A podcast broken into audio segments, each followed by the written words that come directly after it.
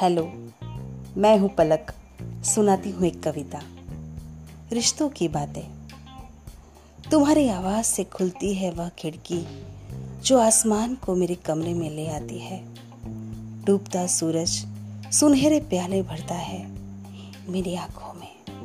तन्हाई का सुरूर छलकता है होठों पर। तुम्हारा वजूद पिघलता है मेरे जिस्म की धीमी आँच पर। मैं बहती हूँ महकती हूँ, धुआँ बन के फैल जाती हूँ।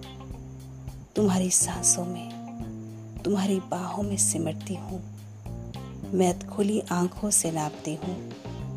वह आसमान जो कमरे में उतर आया है, मैं पंख फैलाती हूँ, उड़ जाती हूँ। उस खिड़की से जो तुम्हारी आवाज़ से खुली थी। Thank you